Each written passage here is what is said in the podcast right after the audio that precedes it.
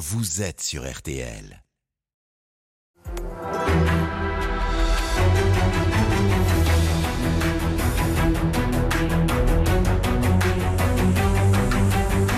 Le grand jury RTL Le Figaro LCI, Olivier Bost. Bonjour à tous, bonjour François Ruffin. Bonjour. Bienvenue dans ce grand jury RTL avec LCI et Le Figaro. Merci d'être avec nous euh, aujourd'hui. Vous êtes député La France Insoumise et vous sortez un livre, je vous écris du front de la Somme. Vous y, vous y bousculez votre famille politique qui, euh, à vos yeux, ne parle pas suffisamment de travail ou même de sécurité. Nous y reviendrons, comme nous évoquerons ce qui bouleverse euh, aussi la gauche, le mouvement féministe qui fait tomber les têtes. Ce grand jury est en direct. Vous pouvez réagir et poser euh, toutes vos questions à notre invité avec le hashtag Le Grand Jury sur tous les réseaux sociaux.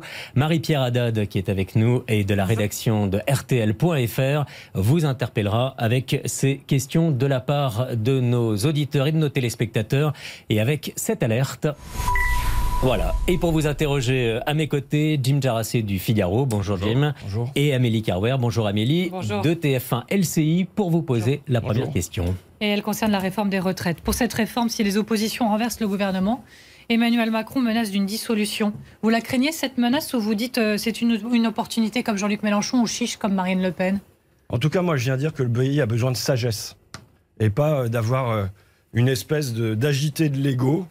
Euh, on a besoin d'une France apaisée. Dans quel temps se prend cette décision de faire une réforme contre aujourd'hui 70 à 80% des Français? Dans un moment où on a une France qui est exaspérée par deux années de crise Covid, où on a un président de la République qui a été réélu sans élan et sans enthousiasme, où vous avez une majorité à l'Assemblée nationale qui est très très relative et obtenue ras du cul, ou dans des coins comme le mien, dans la Somme, ils n'arrivent même pas à qualifier la moitié de leurs députés pour le deuxième tour. Donc c'est sur une base sociale extrêmement fragile qu'Emmanuel Macron prétend passer en force pour faire ça. Quand vous dites agiter de l'ego, c'est qu'il en fait une question personnelle Évidemment, là c'est évident. Donc moi, mon- mon- ce que je veux dire, c'est que j'ai pas de problème à aller de nouveau en campagne. J'aime ça, être en campagne. Et vous pensez, vous pensez que vous pourriez gagner Je- J'en sais rien. Je vous dis, en revanche, le mandat qui est en jeu aujourd'hui, pour moi, c'est pas le mandat des députés.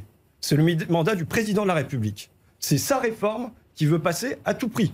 Donc c'est son mandat qui pose question. Moi, je suis favorable à ce qu'il, s'il veut passer en force sa réforme des retraites, qu'elle passe par référendum et que, comme l'a fait Charles de Gaulle, eh ben, il respecte l'avis du peuple français. Et si c'est non à sa réforme de retraite, c'est lui qui doit remettre son mandat en jeu. Ce ne sont pas les députés. Est-ce que vous aimeriez voir l'Assemblée nationale euh, dissoute? Je- la, la question n'est pas là, c'est le choix, ça sera le choix d'Emmanuel Macron. Je le dis en, en revanche, je- ce que je viens de dire, euh, aujourd'hui, le pays a besoin d'apaisement, il a besoin de sérénité, et ce n'est pas ce qu'apporte Emmanuel Macron. Euh, dans la durée, on a un détachement de la démocratie chez les gens. Comment vous allez faire comprendre à nouveau, après le traité constitutionnel européen de 2005, après la crise des Gilets jaunes, où les, la- les voix des gens n'ont pas été entendues, que là, il y a 70 à 80% des Français qui sont contre cette réforme des retraites et qu'il va y avoir un passage en force. Quand on se comporte comme ça, quand on, on- on fait des réformes contre le peuple, sans le peuple, à la fin, on produit une usure de la démocratie. Et moi, je le dis, dans la durée, je suis très inquiet pour mon pays. Je suis très inquiet pour l'unité de mon pays s'il continue à, le malmener et à le, maltraiter Mais comme un ça. référendum, ça serait pas aussi un- une forme de passage en force aussi, avec une question euh, extrêmement simple, euh, sans concertation? Enfin, c'est. Non, non, mais que- qu'on voit, s'il veut rallonger de deux ans la durée des retraites, vous savez, le premier opposant à sa réforme, c'est presque Emmanuel Macron lui-même. Vous savez ce qu'il déclarait en 2019 Il déclarait quand on est peu qualifié, bon courage déjà pour arriver à 62 ans. Et on va expliquer aux gens, mes bons amis, travailler pour plus longtemps, ça serait hypocrite. C'est Emmanuel Macron lui-même qui disait c'est pas possible de dire aux gens, notamment qui sont peu qualifiés, vous allez devoir travailler deux années de plus. Et ça correspond à la réalité, puisque aujourd'hui, je disais moi, un Français sur deux ne travaille plus à 60 ans. J'ai le droit à un fact-checking, vous savez, moi je passe aux toilettes, j'ai le droit à un fact-checking. Donc euh, d'après l'INSEE, c'est en fait un Français sur trois qui aujourd'hui travaille à 60 ans. Deux Français sur trois qui ne travaillent pas. 38% et qui travaillent, 62% qui ne travaillent pas. Et donc on va venir dire aux gens qui déjà à 60 ans ne sont plus en emploi, vous faudra rallonger deux années supplémentaires. Qu'est-ce que ça produit? Ça produit le retour de la pauvreté dans les classes populaires chez les seniors. Ça veut dire quoi? Ça veut dire qu'en 10 ans, le taux de RSA, de seniors au RSA, a fait plus 50 152%. Plus 152%, 152%, ça veut dire que ça a plus que doublé.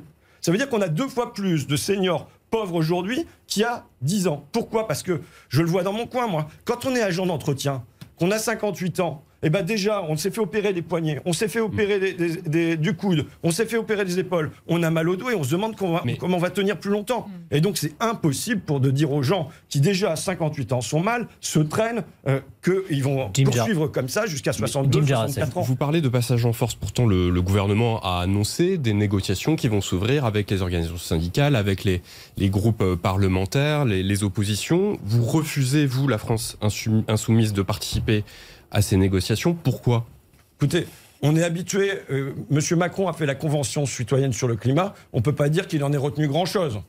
Il a fait, post-gilet jaune, le blabla du grand débat, on ne peut pas dire qu'il en soit sorti grand-chose. Donc c'est une habitude chez Monsieur Macron de mettre de la mousse autour de décisions qu'il a déjà prises. Je le redis, ce qui doit, ça, euh, ça doit être tranché par les gens. C'est le peuple qui doit décider. Mais ça veut Euh, dire mais que vous si- Parce que rejetez quand- toute la réforme en bloc. Quand, non, pourquoi pas? Mais quand on, vous savez, il faut une réforme juste. Et là, on sait qu'elle ne le sera pas.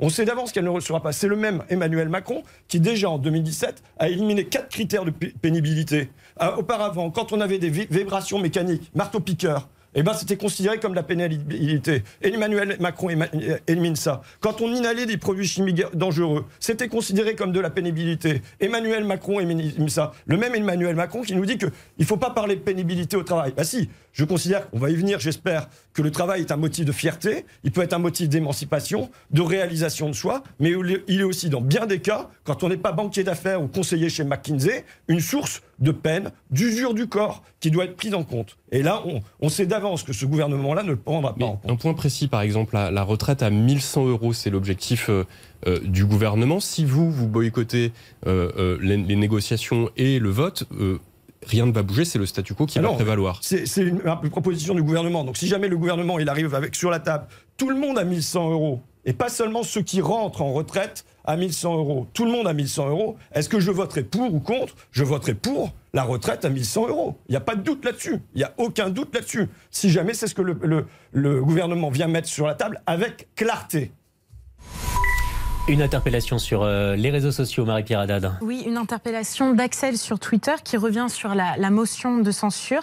Euh, lui, il craint que cette motion elle ne puisse jamais aboutir et il vous écrit J'ai peur que le reste des députés qui sont contre ne vous suivent pas juste parce que c'est la France insoumise qui dépose cette motion. Est-ce que c'est aussi quelque chose que vous craignez? Bah, Aujourd'hui, il y a une majorité relative qui existe à l'Assemblée nationale. Moi, je l'ai dit depuis le départ, euh, depuis le mois de juin, je n'ai jamais contesté la majorité relative qui existe du fait de l'union des Républicains et de la République en marche. Donc, on va voir si ça, ça se Comment maintient. vous allez faire pour convaincre les autres députés On de l'opposition? Vous savez, ce sont des actes qui sont posés. On va tout faire pour que ça passe. Maintenant, il n'y a pas la garantie que ça passe. Euh, Vous savez, je ne voudrais pas qu'on se concentre sur ce qui se passe à, à l'Assemblée. Euh, Ce n'est qu'une chambre d'écho de ce qui doit se passer par ailleurs dans le pays. Je veux dire, euh, aujourd'hui, on a 80% des Français qui sont, 77% qui sont hostiles à cette réforme des retraites. Il faut que ça bouge aussi dehors et qu'on soit la chambre d'écho Mais- de. Mais, de- mais Jean- Jean-Luc Mélenchon parle d'une opportunité à propos d'une motion de censure. Euh, on verra. Je, veux dire, je, je pense que ça me paraît on- très incertain le fait que ça passe, mais c'est pas une raison pour pas le faire. C'est pas une pas une raison pour marquer que aujourd'hui ils sont à la peine, qu'ils se traînent, que euh, y compris à l'Assemblée nationale, c'est une majorité de raccro. Voilà. François, enfin, donc dehors, vous dites qu'il faut regarder ce qui se passe dehors. Euh, le président de la République dit ne pas vouloir la chienlit, selon les infos notamment de, de RTL lors d'un dîner mercredi soir. Vous dites dehors, il aura la chienlit Non, Il mais je la comme souhaite pas. Moi non plus, je veux pas la chienlit pour mon pays. Moi aussi, je voudrais que les difficultés se règlent dans l'apaisement. Mais la manière dont il fait les choses, aujourd'hui, ne permet pas de mener à l'apaisement. On a, le, mot du moment, c'est quand même indécence. On vit euh, un temps d'immense indécence. Qu'est-ce qui se passe? C'est, euh, vous savez, le journal Les Échos de mon ami Bernard Arnault qui proclame qu'on atteint aujourd'hui le record de tous les temps des dividendes dans notre pays pour les actionnaires, 44 milliards d'euros. Que euh, c'est euh, Le Figaro qui annonce que euh, les, les- les revenus des PDG ont doublé l'année dernière. Et dans le même temps, on a cet immense gavage qui se produit en haut. Vous avez en bas les gens qui sont rationnés. Oui, mais où on voulez- demande Non, de vous- rationner les gens sur Ça- leur ça, salaire. votre salaires mais vous, vous avez un raisonnement où vous dites je ne veux pas la chienlit, mais vous voulez un référendum qui mette en échec Emmanuel Macron. C'est lui qui propose sa réforme. S'il propose sa réforme, il faut qu'elle soit démocratiquement acceptée. Je veux dire, qu'est-ce qui se passe en fait depuis euh, au moins 2005 Il se passe que de- depuis ce moment-là, nos dirigeants portent un projet qui se fait contre le peuple et sans le peuple. Depuis ce temps-là, les mots de concurrence, de croissance, de mondialisation sont des mots qui sont morts, qui se traînent, qui soulèvent de l'inquiétude, voire du dégoût. Ça fait maintenant presque 20 ans que ça dure. Et donc à chaque fois, il s'agit qu'ils aient le courage, ils nous disent, mais le courage de faire contre le peuple. Ben non, ça c'est pas du courage. Qu'à un moment ils aient le courage de faire contre les puissances financières. Ça, ça sera du courage. Et donc moi je dis, si jamais il veut pas lâcher en lit, il y a une solution dans notre pays pour organiser les conflits. Moi je pense que quand on est dans un- une démocratie, ça ne veut pas dire qu'il n'y a pas de conflit. Il ne s'agit pas d'avoir du consensus. Mais- il y a des conflits qui existent dans la société. couleur aujourd'hui de l'Assemblée nationale Mais euh, c'est comment, on représente cette- c'est comment on organise, comment on organise ces conflits?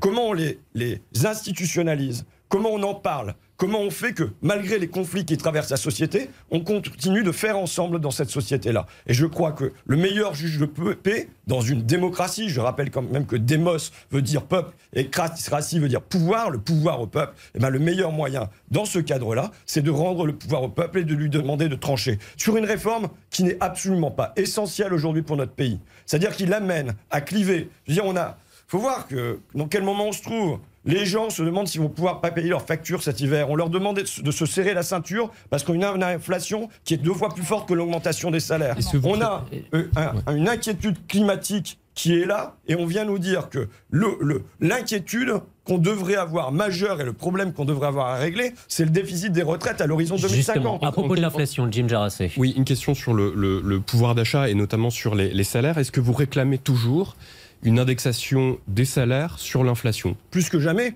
Et presque, j'ai l'impression d'être validé par Elisabeth Borne. Vous savez, elle vient d'expliquer cette semaine qu'il fallait que le paquet de cigarettes soit indexé sur l'inflation. Pourquoi pas? Donc, elle relève le prix du paquet de cigarettes. Mais pourquoi, dans le même temps, on ne relève pas de la même manière les salaires? Pourquoi, au moins jusqu'à un seuil de 2000 euros ou 2200 euros, on ne relève pas les salaires? Moi, je viens avec un, un mot d'ordre Mais vous savez ce que ça, ça déclenche? Ça déclenche une spirale inflationniste, Non, non, mais ce que attendez. vous décrivez. Alors, ce qui est, ce qui est bizarre, c'est que quand il y a une spirale inflationniste dans les dividendes des actionnaires, quand il y a une spirale inflationniste pour les salaires des PDG, euh, quand il y a une spirale inflationniste pour les bénéfices des entreprises, de Total et compagnie, ça pose pas de problème à personne. Par contre, là où on devrait trembler, c'est quand il y aurait une spirale inflationniste pour les agents d'entretien, pour les auxiliaires de vie sociale, pour les caristes, pour les camionneurs, bref, pour tous ceux dont Non, on a dit dans le creux. C'est une conséquence économique sur une augmentation. Non, euh, non, non, non. Enfin, voilà. c'est- une nécessité de justice. Vous savez, on ne peut pas célébrer à tout va la valeur travail, la valeur travail, la valeur travail, On et reviendra. concrètement faire que cette année, les gens vont perdre 3% en travaillant, en travaillant, en travaillant. Et en travaillant dur, et en tenant le pays debout. Parce que ce n'est pas les conseillers de chez McKinsey ou les banquiers d'affaires qui aujourd'hui tiennent le pays debout. Et ceux-là, j'aimerais bien voir ce que ça donne, leur spirale On, on inflationniste. continue sur le concret. Les prix alimentaires ont augmenté de 10% sur un an. Certains produits de première nécessité de 20 à 30%. Vous demandez le blocage des prix. Comment ça fonctionne? Comment ça peut fonctionner? Moi, je suis surtout favorable à ce qu'on ait une indexation des salaires sur l'inflation. Mais Donc, sur cette question, donc parce que ça, on l'a abordé, mais sur cette sur- question du sur cette blocage question, des prix. moi, je- Ouais.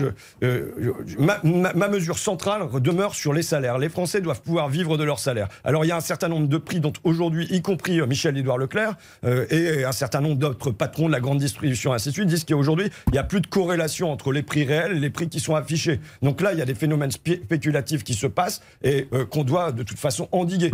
Euh, quand on regarde ce qui se produit dans un certain nombre de pays en matière de blocage des prix, les expériences, les expériences font que le blocage des prix peut être une mesure temporaire utile pour calmer les choses. Mais dans la durée, on ne tient pas à un blocage des prix. Donc, euh, de manière temporaire, pour faire que les ménages ne souffrent pas trop, je pense qu'il y a nécessité de, de calmer les choses sur les prix alimentaires et ensuite de- d'enlever cette mesure dans la durée. Quoi.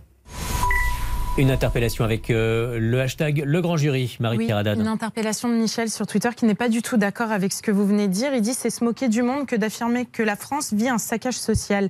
Et d'après lui, vous oubliez tout ce qui concerne les boucliers qui ont été mis en place pour lutter contre la hausse des prix de l'énergie. Qu'est-ce que vous lui répondez? Non, mais D'abord, je n'ai pas parlé de saccage social, mais en revanche, on vit un temps d'injustice sociale. Vous savez, quand dans le projet de loi de finances, là, euh, Monsieur le maire vient de nous dire que ça va être à 1 euro près et qu'en fait, il s'apprête à faire 8 milliards d'euros de cadeaux supplémentaires pour euh, les grandes entreprises. Au lieu de tiers, ça va être pour les grandes entreprises Oui, du mais la pays. question portée sur le bouclier. je- non, de mais l'énergie. je vous dis, on vit un temps d'injustice sociale. Moi, je me bagarre pour les accompagnantes d'enfants en situation de handicap qui sont à 800 euros par mois en moyenne. Là, ça va être à l'euro près. Là, il n'y aura pas d'augmentation. Alors maintenant, sur le bouclier tarifaire, tant mieux. Tant mieux, bien sûr, qu'on vienne mettre cette rustine. Maintenant, c'est quoi? On va dépenser des, 10 000 des dizaines de milliards d'euros pour du grand n'importe quoi. Pour de la spéculation. C'est-à-dire que on avait un système qui fonctionnait, s'appelait EDF-GDF, avec des tarifs réglementés. Et il a fallu que l'Europe, il a fallu que M. Sarkozy, il a fallu que M. Macron casse tout et nous amène à un grand bazar. Qu'est-ce qu'on y a gagné avec euh, ces fanatiques de la concurrence Concurrence, concurrence, marché, marché, marché? On n'y a rien gagné. C'est une chose rare, mais je voudrais dire que là, je suis en accord avec Geoffroy Roux de Bézieux, le patron du MEDEF, Ah. qui vient, ah oui, qui vient nous dire quoi? Il faut qu'il y ait une volonté politique pour sortir de ce marché européen. Et je pense qu'en fait, c'est la grande question qui nous est posée aujourd'hui. Euh, pas seulement sur l'énergie, mais sur le travail, par exemple. C'est est-ce qu'on croit au marché? Toujours, toujours, toujours, ou bien est-ce qu'on croit à la volonté qui vient construire, organiser la société. Si on laisse la main invisible du marché faire sur l'énergie, c'est la spéculation à tout va. Ce sont des tarifs qui doublent et ainsi de suite. Et donc, il y a la nécessité pour moi de les réglementer et pas seulement de mettre des rustines a posteriori. Mais il en est de même sur le marché du travail. Si on laisse faire le marché du travail, qu'est-ce qu'il fait le marché du travail? Il écrase le salaire des femmes de ménage qui sont sans doute passées euh, sur le studio pour nettoyer avant qu'on arrive. Et donc, il y a la nécessité pour moi d'avoir une régulation de la société, une volonté politique qui soit pas seulement de dire on laisse faire le marché. Pour continuer sur le pouvoir d'achat, le 16 octobre, la gauche organise euh, une marche contre la vie chère et pour le climat. Euh, vous y serez, vous défilerez? Euh, Évidemment, vous savez, euh, chaque fois qu'il y a la possibilité d'être dehors, j'étais jeudi dernier avec les syndicats, je serai le dimanche euh, 16 Vous n'avez octobre. pas été et- déçu par la mobilisation de, de jeudi dernier? Vous, vous savez, je sais quel est mon, mon principal adversaire dans ce pays. Il ne se nomme pas Emmanuel Macron, il ne se nomme pas Marine Le Pen, il se nomme la résignation, il se nomme la- l'indifférence. Et je sais le travail quotidien que nous avons à faire Est-ce que vous pour euh, amener de l'espérance dans le cœur des gens qui les fassent sortir de chez eux. Est-ce que vous regrettez que les syndicats ne s'associent pas à cette euh, journée-là? C'est leur choix. Et moi, je, je respecte l'indépendance des syndicats. Et euh, je dis simplement, quand les syndicats font des choix, j'y suis. Quand euh, les partis politiques font le choix de faire bouger le peuple, j'y suis. Et je suis sûr que dans cette marche du 7 o- 16 octobre, il y aura des tas de syndicalistes qui seront également présents. Laurent Berger dit qu'il ne faut pas confondre démarche politique et action syndicale. Euh, beaucoup dans les syndicats ont vu dans l'initiative de Jean-Luc Mélenchon une action politique, peut-être marchant sur les plates-bandes de l'action mais, euh, syndicale. je veux dire, maintenant, tout ce qui peut être fait pour faire bouger le pays doit être essayé. Vous savez, c'est Roosevelt qui disait le, le pays nous- ne nous en voudra pas d'avoir échoué, mais il nous en voudra de ne pas avoir essayé. Nous devons essayer quelque chose et aujourd'hui, on doit essayer tout ce qui est possible pour remettre de l'espérance dans le cœur des gens. Vous voyez- c'est comme si aujourd'hui, il y avait une espèce de colère froide, euh, de résignation euh, qui euh, grattait, venait s'installer dans les âmes. Eh ben, on a notre- un devoir qui est de faire que ça sorte, parce que sinon, Vous- euh, ça produit du ressentiment croyez- qui arrive vers le pire. un- une possible explosion du type gilet jaune dans les prochains jours, dans les prochaines semaines? Je ne suis pas prophète. Je ne suis pas prophète. Qu'est-ce que vous, est-ce que vous pouvez me dire si euh, Mais vous ressentez les choses. non, et d'ailleurs, vous mettez je- ça en avant. je, je vous sais pouvez que, être un baromètre je et vous sais qu'il y a cette une colère. chape de résignation qui pèse sur le pays. On a un- un- une difficulté aujourd'hui, c'est qu'on a des mesures qui sont prises politiquement qui sont pour moi dans la continuité de ce qu'a fait Emmanuel Macron depuis le début, c'est-à-dire un Robin des Bois à l'envers qui vient prendre aux pauvres pour donner aux riches, quoi. les 8 milliards d'euros dont je vous parlais sur, sur le- les, impôts là, qui vont baisser pour les grandes entreprises. Mais aujourd'hui, il y a comme un habillage de ça qui est c'est de la faute à la guerre en Ukraine, c'est le climat, c'est un espèce de phénomène naturel. Et on a montré que c'est pas un phénomène naturel, que c'est aujourd'hui des choix politiques forts qui sont opérés, que euh, Monsieur Bruno Le Maire va venir nous dire pendant le vote du budget qu'il n'y aura pas un euro, en gros, pour augmenter les accompagnantes d'enfants en situation de handicap, tandis qu'il y aura 8 milliards d'euros qui iront très largement aux grandes entreprises de ce pays. Ça, c'est d'un choix politique. On doit le, présenter comme tel aux gens et on doit faire que ça soit pas seulement une, colère intérieure, mais qu'il y ait des canaux pour exprimer ça.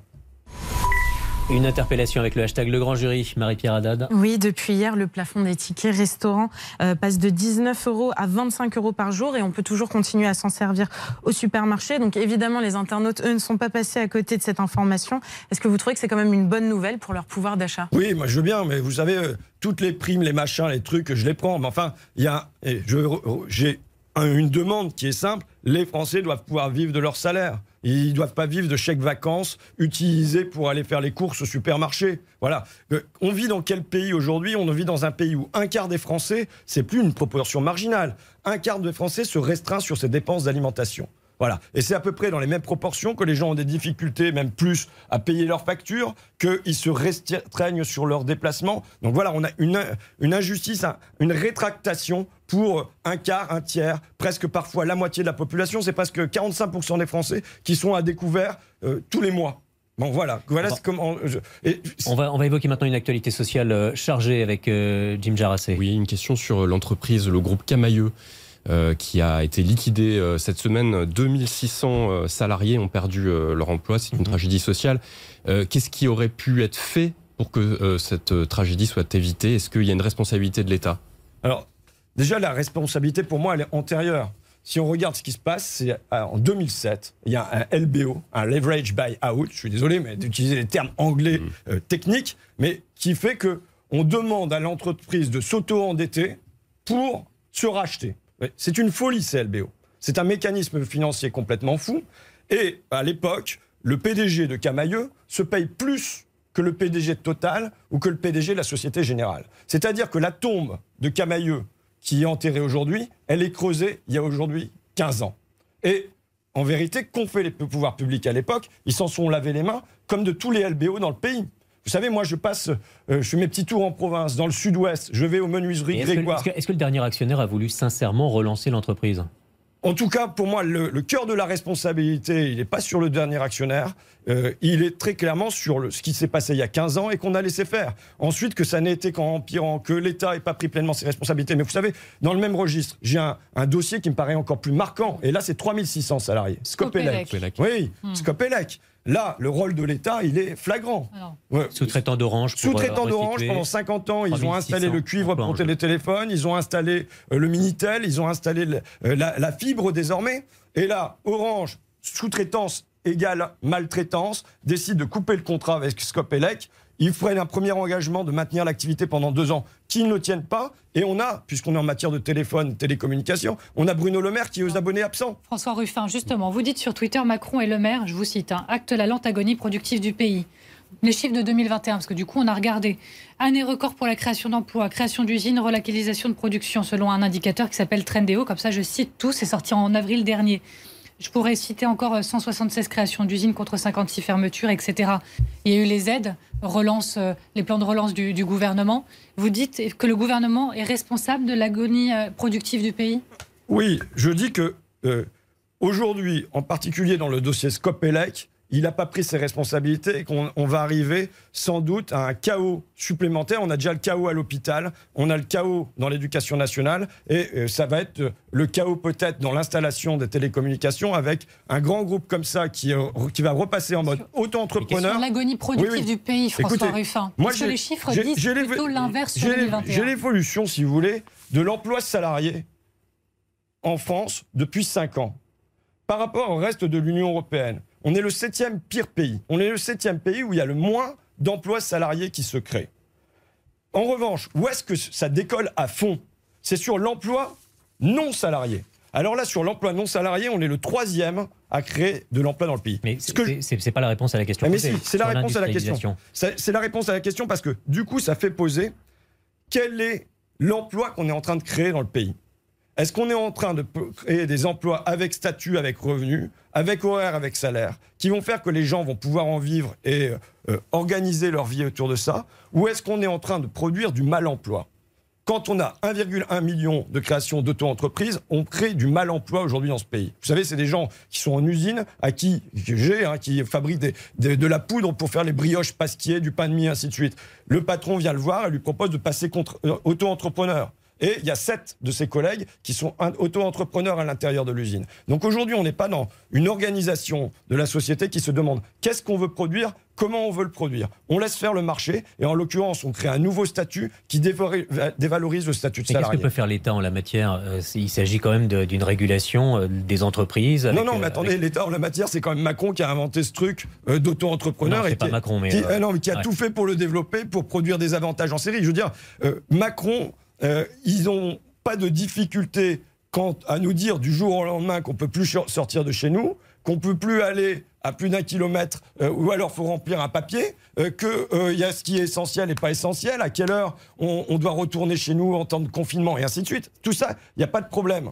Et en revanche, quand il s'agit des entreprises, là, on les laisse faire. On ne s'agère pas. Non, non, non, non, je ne suis pas d'accord. Normalement, à l'intérieur des entreprises, on peut voir s'il y a des, choses qui dérogent. Le nombre de personnes qui euh, sont caristes, à qui on fait trois contrats de six mois en intérim. Et ensuite, on leur demande de retourner à la maison pour six mois. Et après, on les reprend pour encore 18 mois. Ça produit du dégoût. Ce sont des gens que je rencontre qui avaient la vocation de la logistique. C'est comme ça. Il y en a qui ont la vocation du journalisme, il y en a qui ont la vocation de la politique. Et pour moi, la vocation de l'enseignement, du soin ou alors de la logistique, ça existe aussi. Mais la manière de traiter l'emploi salarié avec de la précarité permanente et successive fait que ça installe du dégoût dans le cœur des gens. Et c'est voilà. Et donc là, que peut faire l'État? Ben, Normalement, il doit réguler ça. Il doit se demander aujourd'hui comment on fait pour qu'il n'y ait pas une, des temps partiels subis on est à 18% de temps partiel dans notre pays. On sait que ce sont des femmes, très majoritairement, qui font des petits bouts de contrat le matin, des petits bouts de contrat le soir. Ben, que peut faire l'État? Ben, Il peut décider que ça, ça ne doit plus exister, qu'on doit être en journée continue.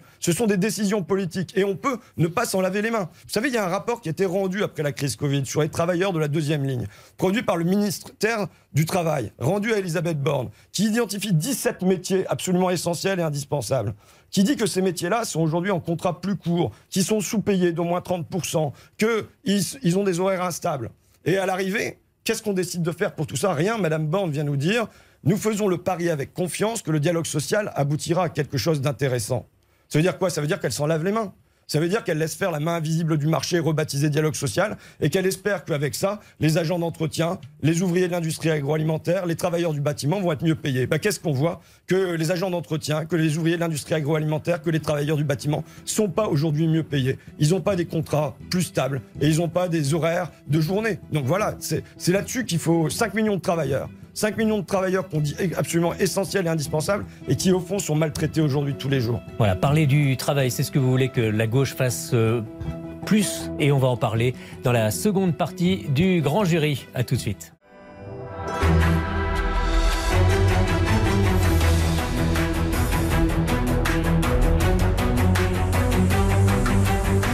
Suite du grand jury RTL Le Figaro LCI. Olivier Bost. Nous sommes avec François Ruffin, député La France Insoumise de la Somme. Et nous allons maintenant parler du sujet principal de votre livre. Je vous écris du front de la Somme, le travail, avec Jim Jarassé. Oui, dans votre livre, euh, vous dites que la gauche doit redevenir euh, le camp des travailleurs. Est-ce que ça veut dire, est-ce que euh, c'est dans ce cas-là un constat assez dur, que la gauche ne réussit plus à parler aux travailleurs? C'est le sentiment que, qui m'a été renvoyé pendant ma campagne. C'est-à-dire que les gens veulent me dire, bah, nous, au travail, on n'a droit à rien. Et euh, par ailleurs, ils me disaient, bah, moi, je ne peux pas voter euh, pour la gauche, je vous aime bien, mais je suis pour le travail. Ce qui, pour moi, était quand même un choc, parce que euh, depuis Jaurès, Fourmi, les grèves de mineurs, la gauche, c'est le travail. Et donc, je pense que, voilà, on a un travail à mener sur le travail pour faire que, pas seulement les gens qui sont aujourd'hui pauvres, mais mmh. les gens qui sont un peu dessus, au-dessus, qui sont à 1300, 1500 euros, 2000 euros, ils se reconnaissent dans ce qu'on va pouvoir apporter pour eux. Donc, par exemple, c'est pour ça ma proposition d'indexer les salaires sur l'inflation mmh. me paraît être une urgence euh, aujourd'hui. Vous mettez les mots, hein, François Ruffin. Vous dites que les remarques sur les assistés, les cassos, je vous cite, sont les principaux obstacles que vous avez rencontrés. Cette semaine, vous avez été interrogé sur la question de savoir c'est quoi les cassos? C'est qui les cassos? Vous n'avez pas franchement répondu. Alors, moi, je vous repose la question. D'abord, dire que ce discours que j'ai entendu dans la, ma circonscription, comme je le fais en, reporter, je ne le fais pas mien. D'accord euh, C'est quelque chose que j'entends. Par contre, ce que je dois faire mien, c'est comment je réponds politiquement à ça. Alors, comment on bah, répond politiquement Comment je réponds politiquement Je dois d'abord dire que les Français doivent pouvoir vivre de leur, de leur salaire, d'abord, de leur salaire présent, de leur salaire passé, c'est les retraites, de leur salaire à venir, c'est les jeunes qui sont en formation et qui doivent pouvoir en vivre parce qu'ils sont en formation. Donc, il y a une réponse sur aujourd'hui faire que simplement les gens qui sont agents d'entretien, je vous les ai cités tout à l'heure, des 17 mm. métiers de la seconde ligne, 5 millions de travailleurs qui aujourd'hui sont au ras de l'eau, eh ben, ils puissent vivre de leur salaire. Sur les aides sociales, vous dites quoi? Ben, Sur les aides sociales, je dis que. le mot assisté qui est beaucoup utilisé. mais d'accord. Mais je, le redis. D'abord, je vais me considérer, moi, comme étant un assisté. Vous savez, et je pense que hein, euh, vous, vous, voyez, vous avez utilisé votre téléphone dans l'entracte et vous n'arrivez pas à vous le dépanner, on vous a aidé et moi en On permanence. Mais voilà. tout, hein. Ouais. Pardon Les coulisses sont oui, les petites coulisses, mais Hmm. je pense que je révèle aucun secret. Mais moi, en permanence, je, je le dis, je suis assisté. Euh, parfois, j'ai quelqu'un qui me conduit euh, sur un, un lieu de réception. Euh, je, on, on me démêle mes papiers. Donc déjà, je suis un assisté. Vous savez, les puissants sont ceux qui sont les plus Et sur les assistés. Mais allocations, l'image des assistés, Hein ce n'est pas ça, c'est pas celle qu'on Oui, évoque. oui, non, mais d'accord, mais Ouais. faut le dire quand même. faut dire que nous aussi, nous sommes des assistés, en tout cas Bon. pour ma Donc part. sur les allocations. Sur les allocations. D'abord, moi, je, je viens dire aujourd'hui, les gens qui sont au RSA, comment est-ce que vous vous mettriez au RSA Est-ce que vous pensez que vous arriveriez à en vivre à 600 euros? Je pense que personne n'y arriverait, même avec les allocations familiales et ainsi de suite en, plus. Donc aujourd'hui, le problème, c'est pas que les gens sont à 600 euros avec le RSA. Le problème, c'est que on à 1000, 1100 euros avec des temps partiels. On à 1300 euros quand on est au SMIC. On à 1500, 1600, 1700 euros éventuellement quand, euh, vous voyez, je rencontre un gars qui est chef d'équipe dans une usine. Il a 13 ans d'ancienneté, il travaille de nuit, il a 1700 euros.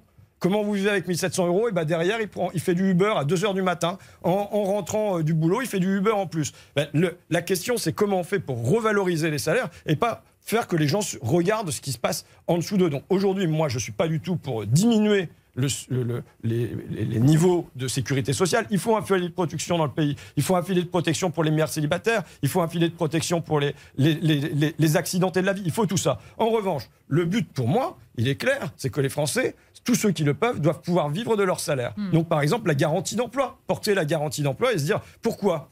Je veux dire dans quel cadre je pose ça aussi. Moi, je pense que nous avons un enjeu central. C'est le défi climatique.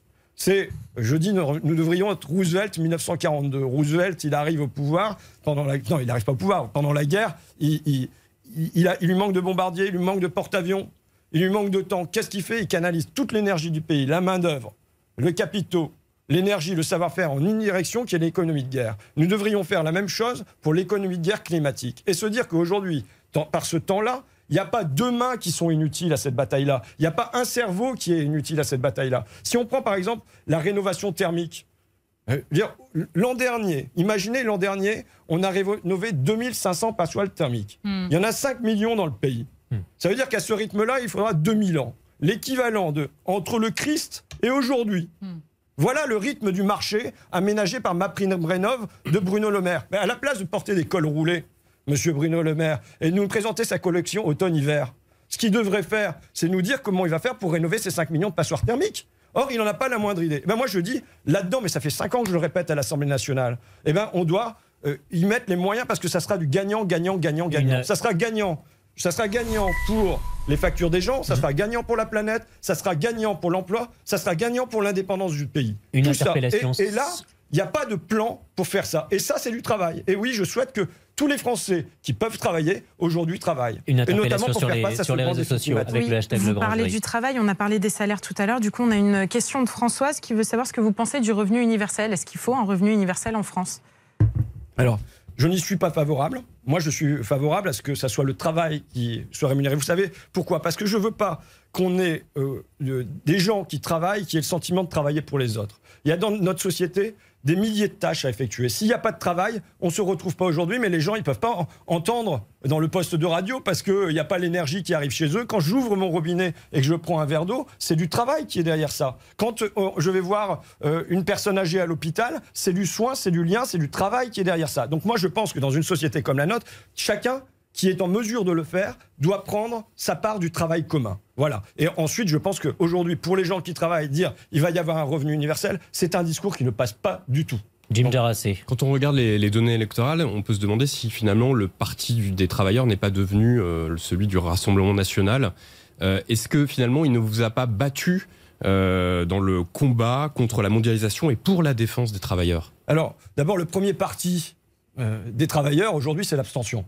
Et euh, je veux dire, je le redis tout à l'heure, je disais, on a une bataille à mener. Mon premier adversaire, c'est même pas Macron, c'est même pas Marine Le Pen, c'est l'indifférence, et en l'occurrence, l'indifférence politique. Donc, c'est comment on redonne aux gens le sentiment d'une espérance, qu'ils existent, qu'on parle d'eux. Quand une campagne présidentielle entière se déroule sans qu'on parle des agents d'entretien, sans qu'on parle des auxiliaires de vie sociale, quand Vous comprenez la France insoumise là-dedans C'est un échec collectif. je- je pense qu'on on a euh, oublié cette question-là et que ça me paraît qui on, François nous, Ruffin, clairement. Tous. Toute la gauche et, toutes les- et, et M. Macron et tout le monde. Je n'ai pas entendu ces, euh, ces métiers énoncés. Or, il faut redonner non seulement de, de la valeur au travail, mais il faut faut aussi incarner et donner une fierté La du question de. Jim, c'est de savoir si en fait le Rassemblement national n'a pas plus fait et mieux fait le travail au Pour l'instant, franchement, vous, euh, vous regardez le programme du Rassemblement national, c'est vide. Le mot précarité n'existe pas dans le programme. Le mot inégalité n'existe pas dans le programme. Donc il y a un champ immense. Ils ne savent pas faire ça. Mais simplement, si jamais nous, on l'incarne pas, si on ne vient pas incarner cette fierté des travailleurs, je sais de quel côté est la pente. Je sais vers quoi ça glisse. Je sais vers quoi mène naturellement le ressentiment. Et donc, c'est pour ça qu'on a aujourd'hui, je ne vais pas nier que euh, on n'est pas en tête là-dedans, dans le camp des travailleurs, pour ainsi dire. Sinon, on serait au deuxième tour de l'élection présidentielle, sinon, on serait plus nombreux à l'Assemblée nationale. Donc, il y a une bagarre qui a mené, je veux dire qu'elle n'est pas perdue. Vous parlez de la pente après les exemples suédois et italiens. Est-ce que vous craignez une victoire de Marine Le Pen en 2027 C'est une possibilité qui est sur la table. Mais je ne vois aucune fatalité à l'histoire. Vous savez, euh, la crise de 29, elle a débouché sur euh, le New Deal aux États-Unis, sur le nazisme en Allemagne et sur le Front populaire en France. Donc il n'y a pas de fatalité à ce que, euh, parce qu'il y aurait euh, de l'extrême droite qui s'installerait en Italie, ça voudrait dire qu'elle va s'installer en France. C'est une bataille qui est en cours et je demande à mon camp qu'on la mène pleinement, qu'on la mène pleinement, entre autres sur le travail. Vous avez, Et vous voulez aussi parler- entendu Pardon Vous avez l'impression d'être entendu J'ai l'impression que ça fait bouger les choses. Il faut secouer un peu le cocotier. On se prend quelques noix de coco sur la tête, mais ça fait partie du jeu. Vous voulez aussi parler de, de sécurité, parler aussi d'immigration. Quand euh, Emmanuel Macron propose par exemple de, de répartir l'immigration dans les campagnes, comment vous voyez cette euh, Écoutez, d'abord, c'est proposition pas c'est pas le- mon sujet. Moi, je considère qu'on ne doit pas éviter les- ces thèmes-là quand ils surgissent. Je veux dire que quand dans ma campagne électorale, euh, j'arrive dans un quartier et euh, qu'on me dit, bah voilà, il y a du bruit toute la nuit, il y a des rodéos, on n'arrive plus à vivre. Moi, je me mets pas des, des doigts dans les oreilles et, et les mains sur les yeux en n'entendant pas et en voyant pas. Qui Parce fait que ça aujourd'hui? Personne. Je pense que personne ne le fait. Mais je le dis, moi, je veux pas qu'on le fasse. Et je veux pas que la gauche le fasse. Mais quand Jean-Luc Mélenchon dit la police tue, est-ce que ça, ça ne, ça ne vient pas contrecarrer ce message-là, ce que vous voulez Alors, entendre? Euh, moi, ce que je, je- il est clair que ça n'est pas mon expression. D'accord? Euh, En tout cas, quand il arrive qu'un policier tue, et euh, ça doit pas se passer ou ça doit se passer au minimum possible, il doit y avoir enquête, il doit y avoir euh, justice et sanction.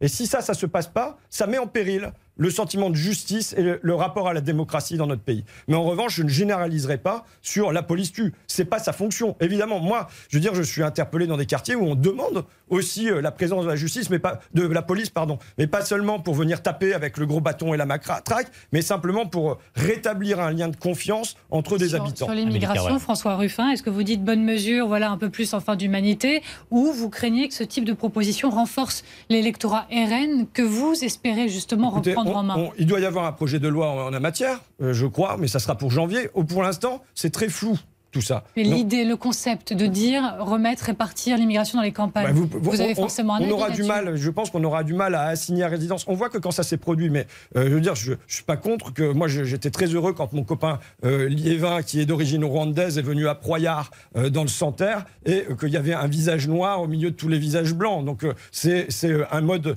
d'intégration possible. Mais ce qu'on qu'on voit dans les témoignages, c'est que souvent les personnes d'origine étrangère qui se qualifient, qui entrent en formation qui- dans dans les campagnes, eh ben ensuite elles sont attirées vers les métropoles. Comme au fond aujourd'hui les jeunes de manière générale sont attirés vers les métropoles et on va pas réussir à, à- à résister à ça. Mais euh, encore une fois, on verra ce qui est proposé dans le, le projet de loi immigration qui est pas pour tout de suite. Quoi.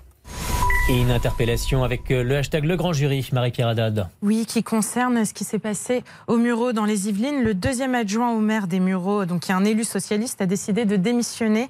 Pourquoi? Parce que depuis deux ans, il a subi 11 agressions qui ont concerné soit lui-même, soit sa famille. C'est ce qu'il explique sur Twitter.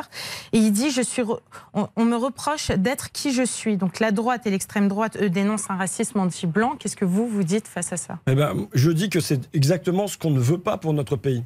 Moi, je ne veux pas pour mon pays euh, des campagnes où euh, les personnes d'origine étrangère seraient les malvenues, euh, ou simplement des personnes de couleur, et des, banlieues où ça serait l'inverse qui se produirait et où il y aurait des propos homophobes aussi, parce que vous l'avez pas dit, mais il y a ça aussi qui est en cause. Donc de toute façon, dans- pour tout le pays de manière uniforme. Il n'y a pas le droit à l'antisémitisme, il n'y a pas le droit au racisme quel qu'il soit, et il n'y a pas le droit aux propos homophobes. Et il faut être très clair que ça, ça vaut pour l'ensemble du, pays, pour l'ensemble de la nation. On va passer à un autre sujet qui secoue votre famille politique, c'est les violences sexistes et et sexuelles envers les femmes. Adria euh, est visée par une nouvelle main courante euh, de son ex-femme pour harcèlement par euh, SMS. Est-ce que vous pensez qu'il faut une tolérance zéro et un retrait total de la vie politique d'Adria Quatennens? Je veux vous dire ce que j'ai dit le lendemain de son premier communiqué, enfin d'ailleurs le seul qu'il y a eu euh, aujourd'hui. J'ai dit d'abord les violences au sein du couple sont intolérables, quels que soient les conflits qui existent, et j'apporte mon soutien aux femmes victimes en France et dans le monde.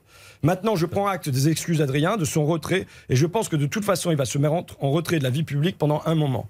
Et je pense pas euh, que ça soit là, dans l'urgence, quand euh, il y a le feu, que on doit décider si un homme doit abandonner la vie publique définitivement ou non. Je pense qu'on peut se donner un, temps de suspension pour que les esprits s'apaisent et qu'on voit quelle est la réalité des faits et euh, que on, on, on le fasse pas à l'emporte-pièce. On- Donc ça veut dire quoi? Ça veut dire que vous êtes gêné sur la façon dont ces affaires sont traitées? Non, mais euh, enfin, euh, je ne suis pas gêné. Je viens dire simplement, là, il faut un temps de suspension de, notre jugement et qu'on laisse les esprits s'apaiser et qu'ensuite on voit. Je pense que Adrien va pas revenir dans la vie publique immédiatement et que bah, ensuite euh, il il peut y avoir une discussion, qu'on saura davantage de ce qui se passe.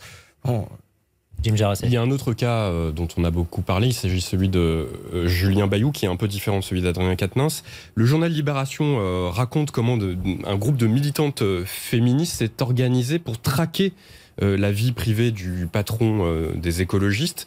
Est-ce que c'est une bonne méthode? Est-ce que ça doit se passer comme ça? Ah non, je- évidemment que c'est pas mon, notre une manière de faire qu'une espèce d'inquisition permanente. C'est pas ça le, le truc. Maintenant, c'est comment on fait pour euh, sortir d'un bricolage avec chaque parti qui fait ceci, chaque institution qui fait cela, et comment moi je suis favorable à une charte nationale pour toutes les institutions et les entreprises et euh, les associations et les syndicats. Et les partis politiques. Et les partis politiques, bien sûr. Oui. Mais il n'y a pas que les partis politiques. Vous êtes bien placé pour le savoir quand même. On entend LCI, euh, TF1. Je veux dire, pourquoi il y a ce balancier qui bascule tous azimuts, euh, à mon avis, dans ce que j'ai appelé une forme d'inquisition Parce que aussi, il y a eu un, un laisser-faire gigantesque. Donc, inquisition.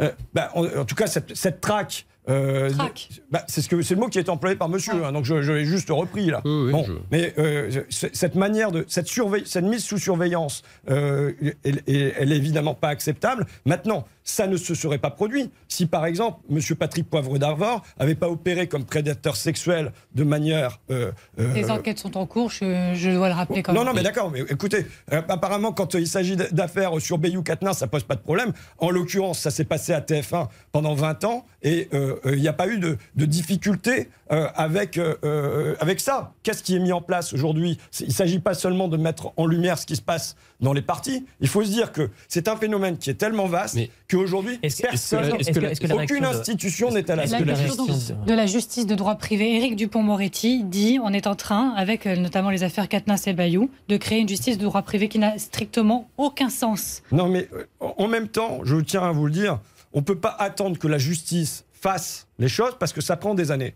Un viol sur 100 fait aujourd'hui l'objet d'une condamnation à l'arrivée. Et de toute façon, vous savez, quand vous avez un agent d'entretien qui pique un paquet de feuilles ou de stylos, il se fait virer par sa boîte, il y a sanction, sans même qu'on passe par la case justice.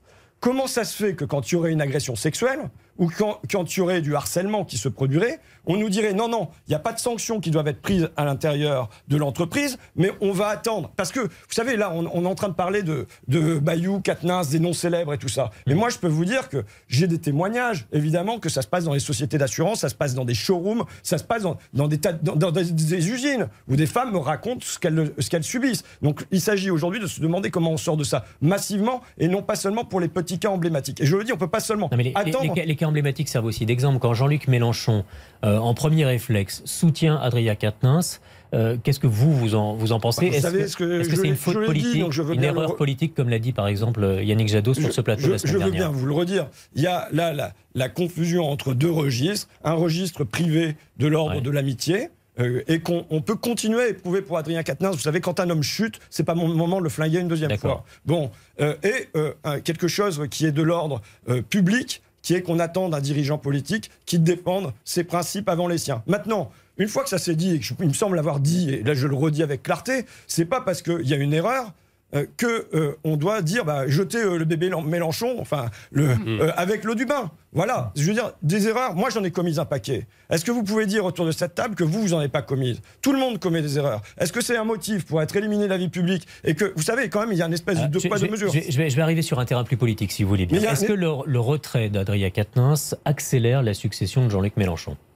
J'en sais rien. Euh, J'en sais rien. Je, veux dire, l'objet n'est pas là. L'objet est de se demander comment on fait Bah, pour. ça, Et- ça- ça- ça a des conséquences politiques Moi, aussi. vous, vous savez que je viens pas pour parler de tambouille politique. Moi, je viens pour parler. On va je en parler- on va en parler un tout petit peu. Non, mais moi, je viens pas pour parler de tambouille politique. Ça ne m'intéresse pas. 2027, ça vous intéresse pas Non, aujourd'hui, moi, ma- je, je me suis rasé ce matin Mhm. et c'est pas la pensée qui m'est venue à l'esprit. La pensée qui m'est venue à l'esprit ce matin quand je me suis rasé, c'est comment je vais faire pour parler des caristes, comment je vais faire pour parler des manutentionnaires, comment je vais faire pour parler de Mais Christophe. non, non, mais attendez. alors, mais comment sans- je vais sans faire pour parler de pensées au rasage, est-ce qu'il y a des est moments où vous dites- de car? Je termine, je termine et vous me relancerez, monsieur. Ah, Très vite. Euh, Christophe, conducteur de car, qui est aujourd'hui payé 700 euros parce qu'on lui demande de faire 2 heures le matin, 3 heures l'après-midi pour aller chercher les gamins, et qui se dit mais comment je peux vivre avec ça Et qui va piquer des trucs dans les supermarchés. Voilà de qui je veux parler. Voilà quelle est mon, obsession quand je me dis je vais passer au grand jury ce midi. Comment je vais faire pour parler de ça, de cette France qui mérite le respect Alors, Qui au-delà de, vos mérite le pensées, respect. au-delà de vos pensées au moment de, de votre rasage, euh, est-ce qu'il vous arrive aussi de vous dire qu'il faut vous préparer à 2027 et que c'est quelque chose qui peut arriver? On verra. On verra. Franchement, je, je ne perçois pas l'urgence là. On a 5 ans pour construire. Ce que je sais, c'est que dans 5 ans, je veux qu'on gagne. Je veux qu'on gagne pour Christophe, conducteur de Topocar. Je veux qu'on gagne pour les auxiliaires de vie sociale. Je veux qu'on gagne pour les agents d'entretien. Je veux qu'on gagne pour elles toutes et pour eux tous. Voilà. Et vous allez gagner clair. avec Jean-Luc Mélenchon? Euh, il est évident que Jean-Luc Mélenchon est un personnage important, sinon central, de la vie politique française à gauche. C'est lui qui a remis la gauche sur ses deux jambes. Je veux dire, on parlerait même plus de la gauche aujourd'hui. On serait dans la situation de l'Italie s'il n'y avait pas eu Jean-Luc Mélenchon pour reprendre le drapeau et le porter quand même assez haut. Quoi. Est-ce que vous, vous voulez pas trop de soucis à LFI pour, pour, pour l'instant quoi. Pardon? Vous voulez pas trop de soucis à, à la France insoumise pour l'instant Non, mais c'est pas le sujet. Moi, je viens- il me semble que je viens vous parler avec franchise, avec Non, mais, sincérité. non, mais vous voyez, que- Et, vous voyez quand- que des fois vous faites réagir à l'intérieur de votre famille. Et je, politique. je- je- quand il y a- quand il y a souci, je le dis. Quand il y a tout ce qui est positif, je le dis aussi. Et je vous dis que aujourd'hui, on parlerait même plus de la gauche. Ça serait un souvenir. Ça serait des cendres s'il n'y avait pas eu Jean-Luc Mélenchon. On serait dans la situation de l'Italie. On ne l'est pas. Le match n'est pas gagné. Aujourd'hui, pour moi, on a un effondrement du bloc libéral dans la durée. C'est-à-dire, auparavant, ils pouvaient même se permettre de se diviser entre la gauche libérale et la droite libérale. Donc, il y avait deux partis qui se tiraient la bourre et c'était entre les deux que ça alternait. Maintenant, ils en forment plus qu'un seul autour de Macron parce que ça se réduit et ça se, réduit encore, ça se réduit encore. Effondrement du bloc libéral dans la durée. Qui va gagner, du coup? Est-ce que ça sera euh, de l'autoritaire avec euh, euh, réactionnaire ou bien est-ce que ça sera le- un bloc de gauche qui va l'emporter? Voilà la, avec- la bataille qui est en cours. Et avec qui on vous reposera la question? Amélie Carrère, on va maintenant passer à l'actualité internationale et européenne. L'Ukraine, euh, vous prenez une évaluation, vous l'avez dit cette semaine, des sanctions contre la Russie. Donc vous pensez que les sanctions pourraient finalement nuire plus à l'Europe qu'à la Russie? Alors, alors déjà, dire que les référendums qui ont été posés cette semaine par M. Poutine sont une mascarade. Dire notre totale solidarité avec la Russie, euh, avec l'Ukraine, pardon, excusez-moi, j'espère qu'on éliminera Non, non, mais Euh, notre, notre totale solidarité euh, avec l'Ukraine, dire que finalement on se retrouve dans un scén- scénario qui n'était pas prévu. Je pense que personne ici l'avait prévu. Euh, voilà. Qu'est-ce que c'est ce scénario-là? C'est que M. Bruno Le Maire nous disait, grâce aux sanctions économiques, il va y avoir un effondrement de la Russie dans les six mois. Il ne se produit pas. Ça résiste plutôt sur le terrain économique. Et bizarrement, c'est là où on pensait qu'il n'y aurait aucune chance de résistance pour l'Ukraine, c'est-à-dire sur le terrain militaire, que ça résiste le mieux et que même aujourd'hui il y a une contre-offensive ukrainienne qui est en cours et même des brèches qui s'ouvrent dans l'opinion publique russe. Euh, et à ce sujet, moi je veux dire euh, un point central. Notre adversaire, c'est le régime qui est à Moscou. Notre adversaire, ça n'est pas le peuple russe. Je fais le distinguo entre les deux. Parce que j'interroge la mesure Pourquoi vous prise- faites ce distinguo pourquoi euh, je fais ouais. ce distinguo? Parce que je pense que euh, il faut tout faire pour dissocier le peuple russe de M. Poutine. Bah, faut- C'est le, principe des sanctions. eh mais non.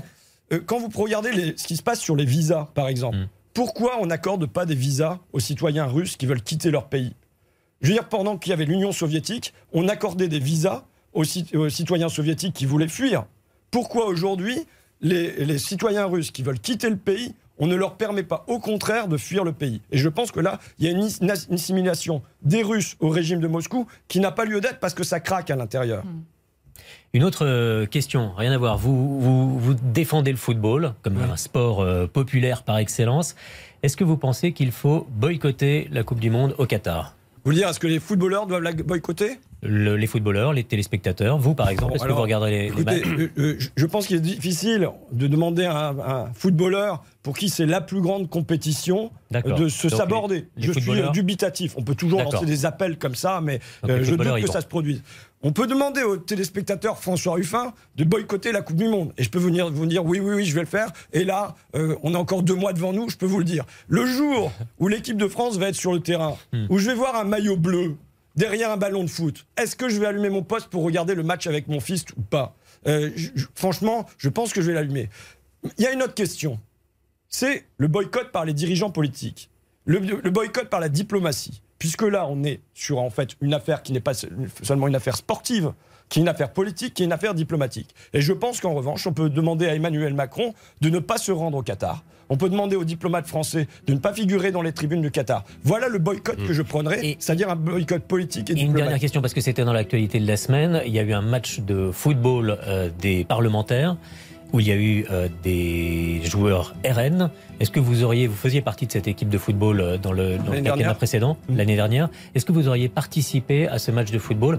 Vos, vos collègues de la, la France Insoumise ont décidé, et du Parti Socialiste, ont décidé de boycotter. Bon, moi, je n'en étais pas. Je comprends le boycott. Maintenant, je veux dire que euh, la, la lutte euh, contre le Rassemblement national et la, la lutte pour regagner le cœur des gens va se, penser, se passer sur un autre terrain et où il y aura un peu moins de caméras pour euh, regagner dans nos coins, dans des coins comme le mien, et faire qu'en Picardie, il n'y ait plus à l'avenir presque la moitié des députés. qu'il faut laisser le football en dehors de. de- non, mais ça veut dire que je pense que euh, on peut toujours boycotter ça. Euh, c'est pas euh, là pour moi que se mène la bagarre. La, bagarre, elle se mène dans le fait. Je vais le redire puisque c'était euh, mon mot d'ordre du jour au moment où je me rasais, c'est de faire que aujourd'hui les agents d'entretien, les auxiliaires de vie, les caristes, les manutentionnaires, ils se sentent représentés, défendus avec fierté par la gauche. Merci beaucoup François Ruffin pour ce grand jury. Grand jury que vous pouvez retrouver sur toutes vos plateformes préférées. À dimanche prochain. Merci beaucoup à vous.